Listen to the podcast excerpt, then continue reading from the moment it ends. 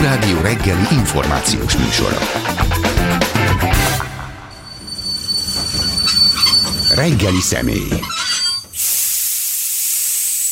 A reggeli személy pedig Nagy Krisztina jogász, médiapedagógus, az IDE Alapítvány egyik alapítója. Jó reggelt kívánok! Jó reggelt kívánok! Ha esetleg valaki nem tudná, hogy mi az IDE Alapítvány, akkor azt gyorsan összefoglaljuk?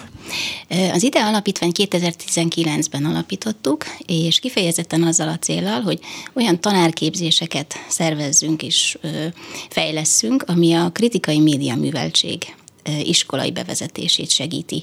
A kritikai média műveltség az információ hitelességének, megbízhatóságának értékeléséhez kapcsolódó ismereteket, kompetenciát fejleszti, és ez az alapítvány egyrészt tanárképzéseket fejleszt és szervez, másrészt pedig tananyagot készít ebben a témakörben. Mi az oka annak, hogy, hogy nem látjuk a Nemzeti Alaptán a kritikai média műveltséget, mint tantárgyat?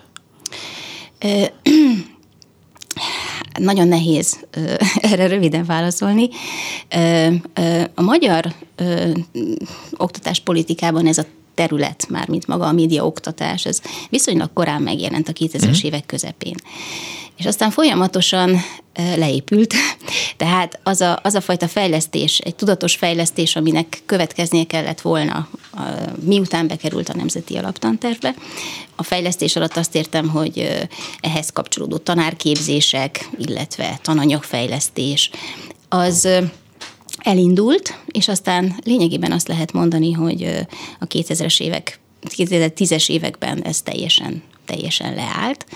A 2012-es Nemzeti Alaptantervben még voltak olyan fejlesztések, vagy olyan újdonságok, például, hogy ez a témakörbe került az alsó tagozat műveltség területei közé. De már akkor is volt egy visszalépés abból a szempontból, hogy korábban volt egy önálló tantárgy státusza ennek a, ennek a témakörnek, a médiaoktatásnak már általános iskolában, 7.-8. Mm. osztályban.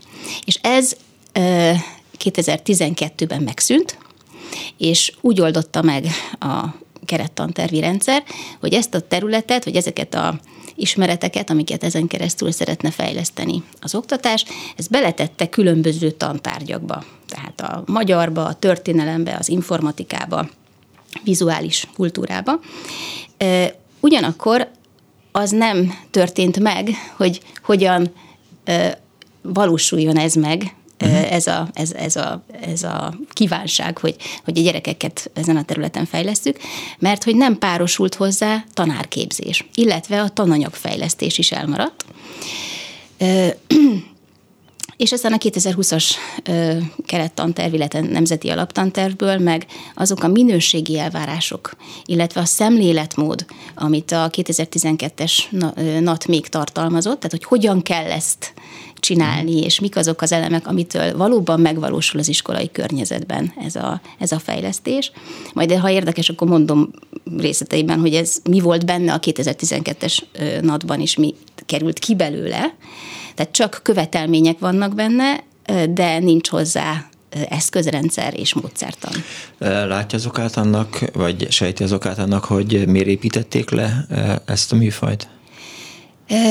Én a 2012-es Nemzeti Alaptanterv kidolgozásában benne voltam a, a, az alsó tagozatos ismeretek megfogalmazásánál, tehát hogy hogyan kerüljön bele a Nemzeti Alaptantervbe ez a témakör. Az egy nagyon érdekes és nagyon jó folyamat volt a vizuális kommunikáció területén rajztanárokkal közösen raktuk össze azt, mert az alsó tagozatban jellemzően ott jelent meg ez a témakör. A 2020-asban már nem vettem részt, úgyhogy azt nem tudom, hogy ott, uh-huh. ott mi volt a, a a megfontolás, hogy ezek kikerültek a szövegből. 2016-ban volt egy, egy ombudsmani jelentés arról, hogy mi történik a médiaoktatás címén a, a magyar iskolákban, és akkor az ombudsman azt fogalmazta meg, hogy a médiaoktatás szándéka megjelenik, de a, a, a, a megvalósulása az nem, nem nem, nem történik meg a, az iskolákban. Én azt gondolom, vagy azt látom a 2020-as NAT alapján, hogy most már azt se lehet mondani, hogy a szándék. Mert Aha, hogy olyan most... dolgok kerültek ki belőle, ami, ami nélkül nem, nem, nem, nem is képzelhető el, hogy ez egyáltalán megvalósul. Mi hozta létre egyáltalán a kritikai média műveltséget? Hogy mi hozta létre? Igen, tehát hogy én felnőttem úgy, hogy, ja, hogy, hogy Kossuth Rádiót hallgattam, vagy Petőfi Rádiót hallgattam, Magyar Egyet, illetve Magyar Kettőt néztem, és ugyan sejtettem, hogy hazudnak benne folyamatosan, de, de nem valahogy így felnőttem, és aztán van is magamhoz való eszem.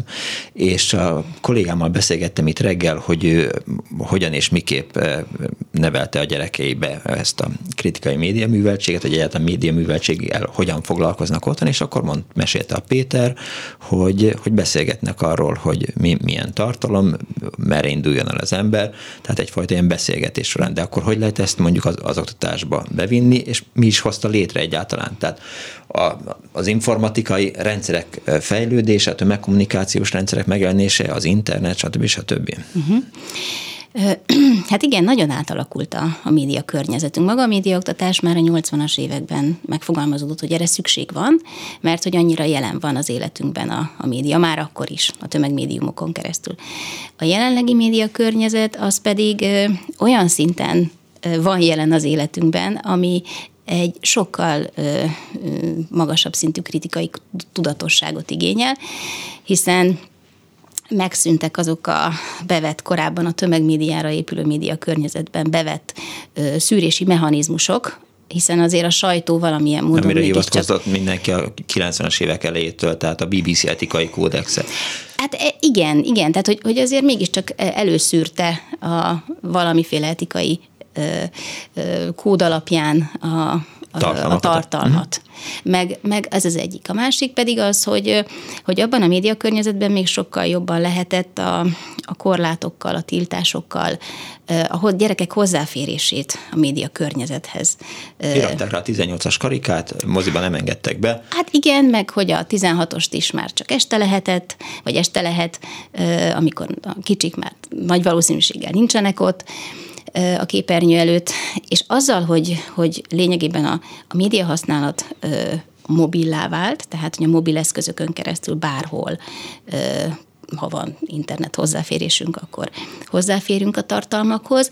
Ez a fajta korlát vagy ez a zónásítása a média környezetnek, hogy bizonyos tartalmakhoz nem férnek hozzá a gyerekek, mert úgy van szabályozva a tér, ez is lényegében megszűnt. És ezért már a 2000-es évek közepén megfogalmazódott az, hogy ezt nem lehet máshogy megoldani, a gyermekvédelmi célokat, csak úgy, hogyha az oktatást fejlesztjük, és a gyerekeket megpróbáljuk felkészíteni arra, hogy tudatosan használják, vagy legyen eszközrendszerük, legyenek kompetenciáik arra, hogy hogyan tudják ebben a média környezetben a tartalmakat megítélni, el, tud, el, el tudják dönteni azt, hogy mi az, ami jó nekik, mi az, ami nem jó nekik. Tehát tulajdonképpen a média környezet átalakulása hozta azt, hogy ezzel valamit kezdeni kell, és az oktatáson keresztül kell felvértezni a gyerekeket arra. Igen, épp, igen éppen eszembe jutott ebben kapcsolatban, amit ön mondott, hogy, hogy az én szüleim azért komolyan vették, amikor még magyar televízióban az volt, hogy 14-16 vagy 18 éven fölülieknek való műsor, akkor azt mondták, hogy gyerek az menjen aludni de és aztán most, ha megnézem a szabályozást, tehát, hogy most minden kereskedelmi televízióban, minden reklám előtt lemegy az, hogy 12 éven aluliaknak nem ajánlott, akkor azt gondolom, hogy, hogy valami el van rontva, és akkor egy jó szót találtam rá talán. Igen, ez már a médiaszabályozás kérdése, illetve az, hogy mire használjuk a médiaszabályozást. Én is azt gondolom, hogy ez kontraproduktív. Tehát ahogy most a, a, a, ez a korhatár besorolási rendszer működik, az nem segíti azt, hogy egy, a szülő tájékozott döntést tudjon hozni arról, hogy az a tartalom az a gyereknek való-e vagy sem. Márpedig az egész klasszifikációnak, az egész korhatár besorolásnak az a célja, hogy a szülőt tájékoztassuk arról, hogy, hogy az a tartalom az mennyiben felel meg a gyerek fejlettségének. És ugye az internet tartalomszolgáltatókra is van szabályozás, tehát hogy fel kell tüntetni azt, hogy belépési kapu kell 18 éves, vagy nem vagy 18 éves. Elmúltam 18 éves, akkor, akkor beenged a, a, a pornó szájtra, ha nem, akkor meg a Disney Channelre küld, de hát a gyerek az nyilván azt mondja, hogy igen, elmúltam 18. Hát igen, és azért itt jól érzékelhető az, amit az előbb mondtam, hogy ez a korlátokra épülő rendszer az internetes környezetben már nem működik, hiszen ami, tehát itt nem a 18 évesek védelméről kell elsősorban beszélnünk, hanem az óvodások, a kisiskolások védelméről, tehát az, hogyha csak a 18-as kategória jelenik meg az egész rendszerben, akkor az, az, az messze nem szolgálja a gyerekek védelmét, de az interneten ezt nem lehet máshogy megoldani a szabályozáson keresztül. Ami bejön még, az a technológiai szűrés, vagy a, hát én nem szeretem ezt a szót, hogy felügyeleti rendszerek, mert olyan nagyon ö, neve van így. Tehát azok a műszaki megoldások, amiket a, a, a, az iparági szereplők kínálnak, tehát a szolgáltatók, például a Google vagy, vagy például azok a, ide tartoznak azok a megoldások is, amelyek például a, a közösségi média platformokon a privát fiókra állítás lehetőségét kínálják. Mm. Tehát, hogy olyan műszaki megoldások, amelyek a, ezt a fajta korlátozást, tehát a használat korlátozását segíthetik, és például ott van a Family Link a Google világban, és hogyha a szülő beállítja a, ezt, a, ezt, a, ezt a lehetőséget, ezt az alkalmazást, akkor nagyon sok mindent lát, hogy a gyerek mit csinál az internetes térben, illetve, hogy, hogy milyen tartalmakat érhet el, és, és azt a fajta jelenlétet tudja távolról biztosítani, amire szükség van ahhoz, hogy, hogy, hogy a gyerek ne érezze magát egyedül, vagy ne, ne legyen egyedül az internetes hmm. környezetben. De akkor ugyanoda érünk el, hogy oké, okay, a gyerekeket is tanítani kell, de elsősorban a szülőket kell tanítani. Hát igen, és ez a, a kisgyermekkori média pedagógiának egy nagyon fontos alapvetése, hogy tehát amikor mi óvodákban és kisisko, vagy általános iskolában dolgozunk, akkor akkor, akkor nem csak a gyerekekkel foglalkozunk, hanem a szülőkkel is. Tehát a gyerekcsoportok mellett vannak szülői csoportok, és akkor megpróbáljuk őket érzékenyíteni arra, hogy ezzel, egyéb, egy, ezzel dolguk van, tehát hogy a szülői szerepkör ezzel kibővül, hogy az online térben, vagy a digitális környezetben is ott kell lenni a gyerek mellett illetve, hogy hogyan kell ott lenni a gyerek mellett, mik azok a eszközök, módszerek, ami biztosítja azt, hogy egy egy párbeszéd alapú jelenlét legyen, és egy párbeszéd alapú fejlesztés. Mondj egy példát, bemegyek egy óvodába, bemennek egy óvodába, ott mit mondanak egy gyerekek? Gyerekek, ne nézzetek pornót, ne nézzetek bombarecepteket, és ha, ha valaki beszól nektek, akkor azt tiltsátok le. Nem, hát az óvodában ö, alapvetően az történik, hogy amikor mi dolgozunk az óvodában, hogy a, a a gyerekek média élményeinek egy feldolgozási lehetőséget adunk, tehát játékkeretet adunk a média élmények feldolgozásához. Ez szerepjáték, rajzolás, beszélgetés keretében zajló folyamat, aminek az a célja, hogy a média élmény a feldolgozáson keresztül média tapasztalattá uh-huh. váljon, és amire már ráépíthető a következő befogadási helyzet.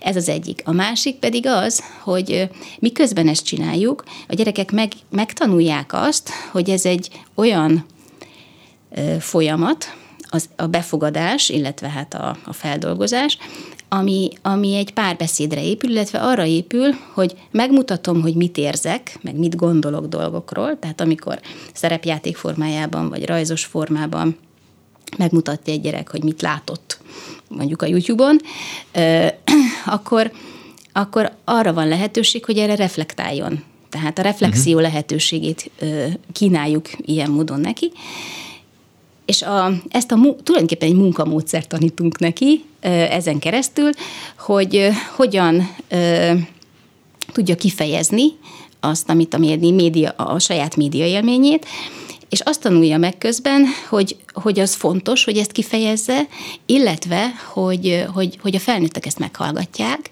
hogy fontosnak gondolják, és ezen keresztül tud az a fajta párbeszéd kialakulni, amire aztán később, majd általános iskolában az ismereteket is rá lehet húzni. Tehát, hogy onnan indulunk, ahol ő van, amiben van, vagy ahol tart az ismeretekkel, és arra építjük rá a mondjuk azt, hogy, hogy mit jelent az, hogy játéktervezési minta egy videójátékban.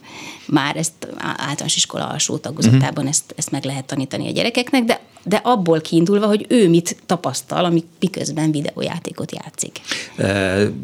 Lehet, hogy kérdés, nem biztos, hogy tehát ugye médiafogyasztásra próbálnak nevelni, kulturált médiafogyasztásra, médiaműveltségre, ott lehet, hogy inkább a médiafogyasztásról kellene lebeszélni őket, nem? Hát én azt gondolom, hogy nem. Nem, mert ez, ez egy, nem, nem egy életszerű cél lenne a mai média környezetben. A felnőtteket le tudná beszélni a média használatról? a, a, a, a felnőtteknek szerintem egy idő után megjön az eszük, és akkor, akkor, hát, akkor azt mondják, hogy kihajítják a tévét az ablakon. Hát a, lehet a tévét, azt lehet, hogy kihajítják, de az internetet nem fogják kikapcsolni. Tehát szerintem arra kell megtanítani őket, hogy, hogy úgy használják a, a média környezetet, hogy tudják, hogy mire használják. Tehát azt a fajta tudatosságot kell kialakítani, hogy most én most csak bambulni akarok, és semmi más nem akarok csinálni, csak azt, hogy érzések legyenek, és ezért bekapcsolok egy, egy olyan ö, videót, vagy egy olyan filmet, ami, ami, ö, ami ki, ki, kiragad abból a valóságból, amivel épp, amiben éppen vagyok vagy most tájékozódni akarok, mert meg, tudok, meg szeretnék tudni valamit, ami engem érdekel, és akkor, akkor máshogy kell ö, keresnem, más tartalmakat kell ö, fogyasztanom, illetve máshogy kell, érti, máshogy kell tudnom értékelni az adott tartalmat. Tehát, ez hogy, nyilván már egy másik korosztály, tehát ez már nem az. Ez, ez, a, ez a gimnazisták, uh-huh. ez mhm. már a gimnazisták, de már a felső tagozatban is ezt a fajta tudatosságot, ezt lehet fejleszteni, tehát, hogy tudjam azt, hogy most miért használom az Aha. adott tartalmat. Azért, mert unatkozom? Azért, mert unatkozom, azért, mert rossz kedvem van, azért, mert kapcsolódni akarok valakihez, hiszen a mai média környezetben már a, a jelenlét a közösségi média felületeken az nagyon sok esetben a, a kapcsolódási igénynek a kielégítését célozza. Szóval ö, én inkább úgy fordítanám át azt, amit mondott, hogy, hogy a mai gyerekeket ma már nem lehet megérteni a média környezetük megértése nélkül. Uh-huh. Tehát ö, ö, fejleszteni őket, ismeretet átadni, csak úgy lehet, hogy ha, ha, ha látom azt, meg tudom azt, hogy miben van az a gyerek, illetve milyen média környezetben nő fel. Szóval rossz most a helyzet? Magyarországon, Igen. vagy úgy? hát én azt látom, hogy nagyon vegyes. Tehát a szülők... Három éves gyereket tol az anyukája a szupermarketben, igen, a gyerek kezében ez... ott van egy mobiltelefon és valami igen, rajzfilmet, ez, vagy valami filmet Igen, néz. igen, ez nem magyar sajátosság, tehát hogy ezt, ezt ugyanúgy külföldön is ugyanezt lehet látni, tehát hogy ez egy általános trend, hogy, hogy úgy terjedt el a mobileszköz, hogy azzal párhuzamosan nem ö, zajlott egy olyan hát tudatosító, felvilágosító kampány, hogy egyébként ö, mi az, ami, ö, amit ez okozhat, hogyha a gyerekek nagy mennyiségben vannak kitéve.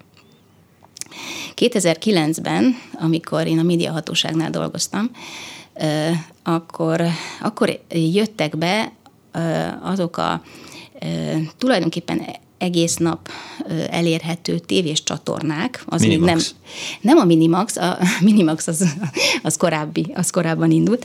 Nem, ne, ez nem a Minimax volt, hanem olyan kifejezetten a totyogóknak, tehát a, mondjuk a, a fél évestől a másfél éves, másfél-két éves korig. Igen, igen, igen, abszolút igen.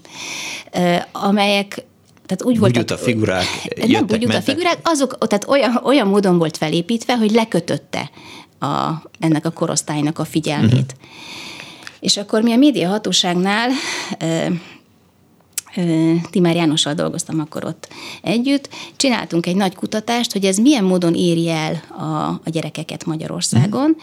és mi a szülők tudatossága az ügyben, hogy ezzel milyen, hát milyen veszélynek teszi, vagy kockázatnak teszi ki a, a gyereket a, a szülő, mert hogy azért azt már Annak lehetett... teszi ki? Igen, mert hogy lehetett tudni azt már akkor, hogy voltak ilyen ö, nagyobb, hosszú távú vizsgálatok, tehát, hogy aki ki van téve napi két-három óra ö, képernyőnek ennyi idős korban, ö, annak a különböző képességei ö, mérhetően rosszabbak voltak.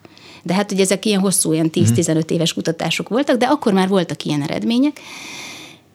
Tehát lehet azt mondani, hogy a, a, a csecsemő korban elszenvedett ilyen típusú képernyőnek kitettség, az, az, az nagyon komolyan befolyásolja az agy fejlődését.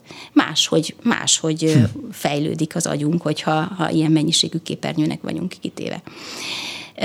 Tehát, Evolúció? Hát egy, egy más, má, má, máshogy alakul az agy fejlődése. Na és akkor azt, azt láttuk, hogy, hogy már akkor nagy mennyiségben volt. Tehát, hogy, hogy nagy, nagy volt az a használat, ami, ami a, a gyerekeket érte. Tehát 2009-ben, hát most már lassan 15 éve uh-huh. volt ez. És akkor, és ez úgy merült fel ilyen szabályozási oldalról, hogy akkor abban az időben a francia média hatóság kötelezte a kábelszolgáltatókat, mert akkor ez ugye abban az időben még egy más iparági környezetben, tehát a kábelszolgáltatókat kötelezte, ki kellett írni, hogy, hogy nem szolgálja a gyerek fejlődését az, hogyha nagy mennyiségben ilyen tartalmat fogyaszt. Hát nálunk ilyen nem volt, mert nem sikerült elérnünk, hogy valamilyen irányú De miért szabály. nem? Hát én 2010-ben eljöttem a médiahatóságtól.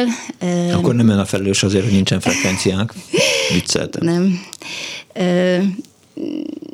Ehhez, ehhez, ehhez azért egy nagyon ö, ö, tudatos építkezés ö, és politikai szándék kéne.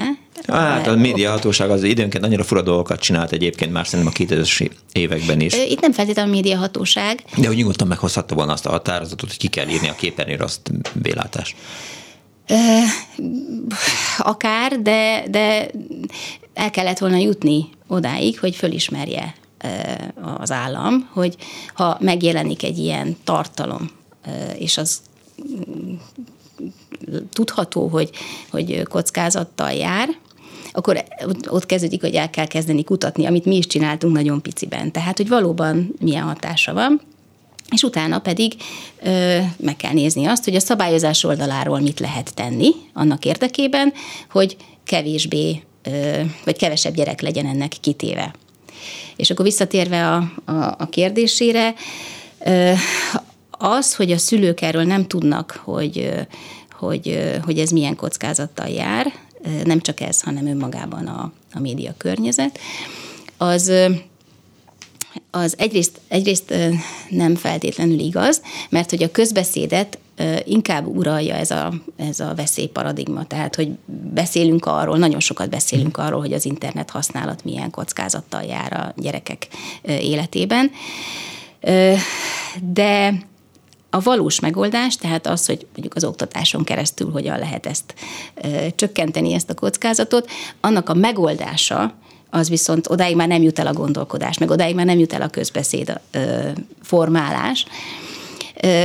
És amit még ehhez viszont nagyon fontos hozzátenni, hogy nagyon más a gyerekeknek a perspektívája a média használattal kapcsolatban. Tehát a média, a gyerekek nem ezt a kockázat alapú megközelítést Nyilván. mondják, hanem, hanem ők, ők, ők az előnyöket élik meg, és, és akkor itt jön az, hogy a médiaoktatásnak, a mai médiaoktatásnak, vagy ahogy kéne a médiaoktatást csinálni, nem pusztán ezt a kockázat alapú megközelítést kellene tananyagosítani, hanem, hanem, hanem a másik oldalt, hogy hogyan tudod te jól gyerekként jól használni ezt, tehát hogy mi, mi az, amit amit meg kell tanítanom neked felnőttként gyere, számodra, hogy ezt te kreatívan használd, hogy azokat a lehetőségeket, amiket a digitális technika kínál, azokat kreatív módon, építő jelleggel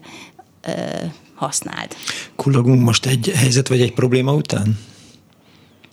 ha azt nézzük, hogy, hogy minden gyereknél ott van a széles sávú internet, minden gyerek folyamatosan tud, vagy nagyon sok gyerek Magyarországon folyamatosan tud médiát fogyasztani, és a médiafogyasztás ez gyakorlatilag a, a közösségi megjelenésüknek is a része.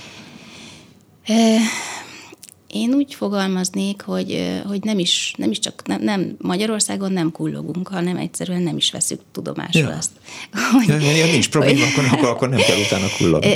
Én nem ezt mondom, hanem, hanem, hanem azt, hogy ami például a finneknek, finneknél történt, és tudom, hogy mindig a finnekkel igen, jövünk igen, elő, igen, de, igen, de, de, de, de ha ők letettek valamit ezen a területen az asztalra, akkor... Mit csináltak a finnek? A finnek Már azt megint. csinálták, hogy, hogy 2012 és 16 között egy általános nagy és oktatási reformot ö, ö, alakítottak ki, és ennek részeként ö, fogalmaztak meg egy, egy általános a teljes lakosságot elérő média műveltség policit, vagy tehát, hogy egy ilyen stratégiát, és aminek a, a fókusza az, hogy egyrészt a közoktatásban hogyan tud ez megjelenni, és nagyon szervesen kapcsolódott az egész oktatási rendszer átalakításához, hogy ott hol van a helye a médiaoktatásnak. Ez az egyik.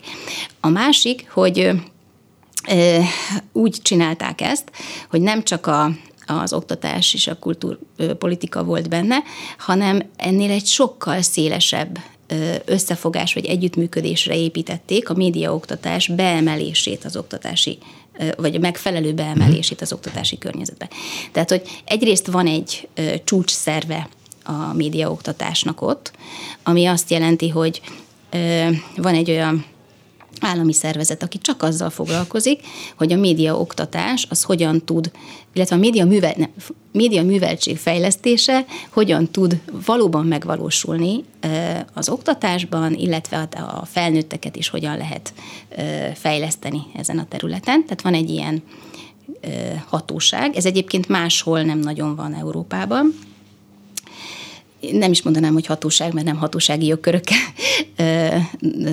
van felvértezve, hanem, hanem, hanem inkább forrásokkal, tehát, hogy a kutatás fejlesztésben vesz részt, tananyagot gyárt, koordinál, mert hogy nagyon sokféle uh-huh. szereplője van ennek a fejlesztésnek.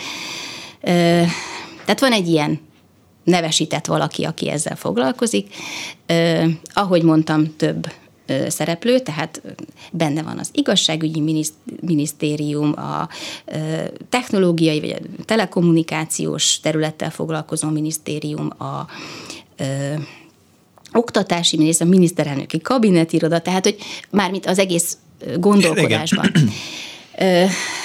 És amit, amit ők elértek ezen a területen, azt gondolom, hogy hogy ö, ö, jól jó irányt mutat. Igen, de az a kérdés, hogy jól hangzik, jól látszik, Igen. de hogy milyen hatása van a, annak? Ö, igen, a, most az elmúlt időszakban nagyon ö, kiemelt témává vált az, hogy mennyire ö, ö, egy társadalom mennyire tud ellenállni a manipulációnak, illetve a, a mondjuk az álhírekkel szemben mennyire felvértezett, és ezen a területen a finnek, illetve az északi, nem csak a finnek, az északi országok azok nagyon komoly eredményeket, vagy, vagy azt lehet látni, hogy ezeknek a listáknak a, te, a tetején, az elején szerepelnek. Tehát az, a, ezeknek a társadalmaknak az ellenálló képessége, a, ami a, a manipuláció, a dezinformációval szembeni ellenálló képessége sokkal nagyobb.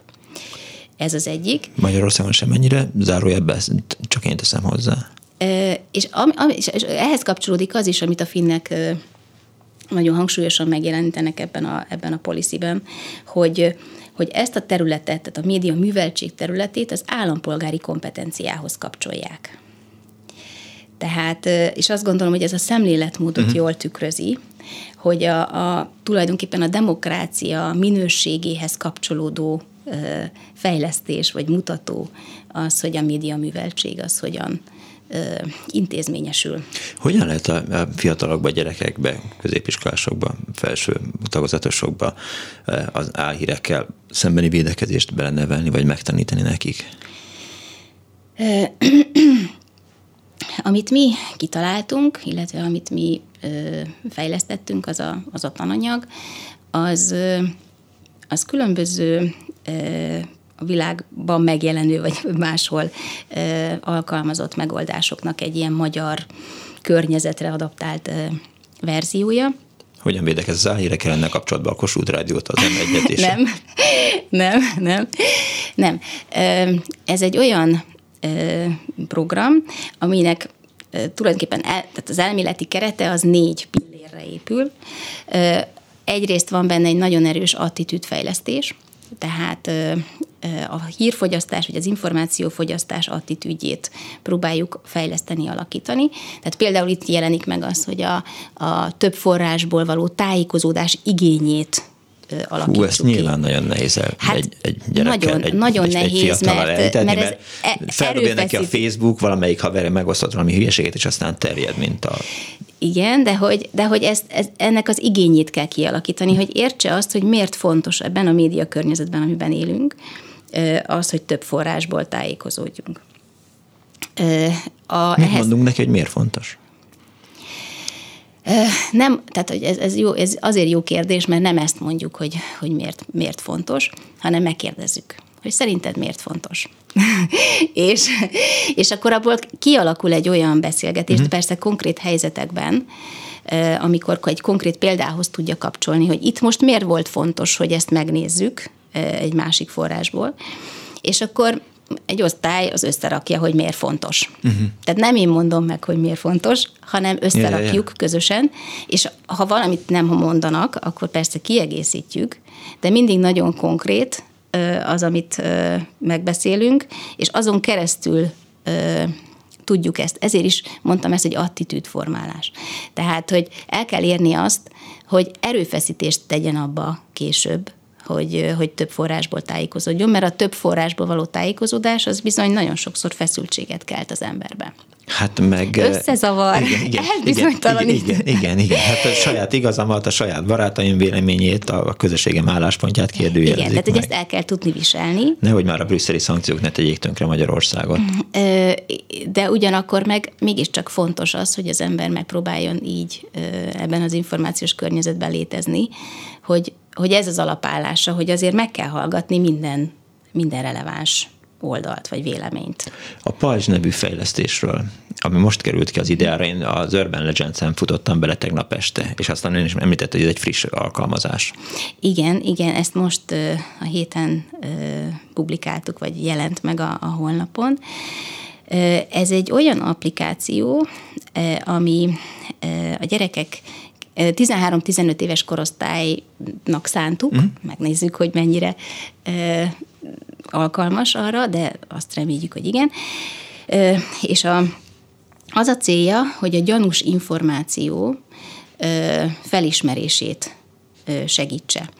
Úgy kell elképzelni, hogy, hogy úgy néz ki, mint egy hírfolyam, tehát mint hogyha a közösségi média felületén járna az ember, és akkor öt kategóriában kell, vagy öt kategóriában fejleszt, hogy a gyanús jeleket meg, meg lehessen állapítani, vagy, vagy felismerni és olyan, mint egy videójáték tulajdonképpen, vagy mint egy ilyen mhm. játék, hogy ugyanúgy van benne jutalmazás, de a jutalmazás az pont a, a videójáték egyik legnagyobb veszélye, tehát, hogy az alakít függőséget hát ki a gyerekben. attól függ, hogy milyen, milyen ö, jutalmazási technikát alkalmazunk, ez nem véletlenszerű jutalmazási technika, amit ebben, a, ebben az alkalmazásban, tehát a pajzsban. Tehát a jutalmazásról is nagyon sokféle, vagy, vagy az egy külön beszélgetés témája lehetne, hogy a videójátékokkal mit lehet, vagy a videójátékok fejlesztése, nem, a videójátékokkal kapcsolatos média műveltségfejlesztés, az, az ott mit lehet elérni, vagy mi az, ami a cél, hogy elérjük.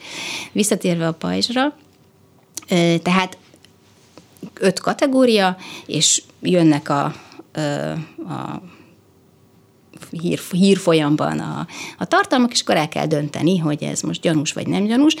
És úgy oldottuk meg a, a, a fejlesztést ebben, hogy egy chat folyamban ö, tesszük hozzá az ismeretet. Tehát, hogy az adott kategória, mit tudom én például a képmanipuláció, tehát a digitális manipuláció, és akkor az egyes elemek, hogy miért gyanús ez, az egy chat formában van játékos formában, vagy egy ilyen fogyasztható formában elmondva a gyerekeknek. Tehát, hogy ez egy olyan játék, fejlesztő játék, ami abban a környezetben zajlik, amiben a gyerekek egyébként otthonosan mozognak, az nagyon érdekes volt, hogy hogyan próbáltuk megtudni azt, hogy ma Magyarországon ennek a korosztálynak mi jön be az információs buborékjába. Mert hogy nagyon mást lát a TikTokon és az Instagramon egy 13-15 éves, mint én. Nekem is van persze, mert hogy kell Annélkül látni, nem, nem hogy mi történik, de nagyon más látok. Hogy az egész applikációfejlesztést azzal kezdtük, hogy egy egy angol kutatás alapján avatárokat hoztunk létre.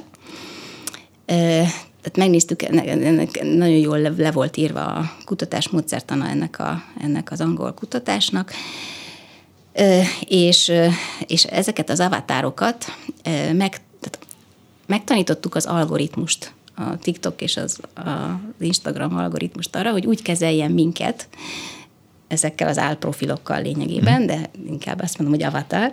Szóval az avatárokat tehát úgy viselkedtek ezek, a, ezek az avatárok, mintha 13-15 évesek lennénk, és, és akkor megtanítottuk őket arra, hogy az algoritmust, hogy úgy kezeljen, és megnéztük azt több hónapon keresztül, hogy, hogy mi volt, mi jön be, és abból válogattunk.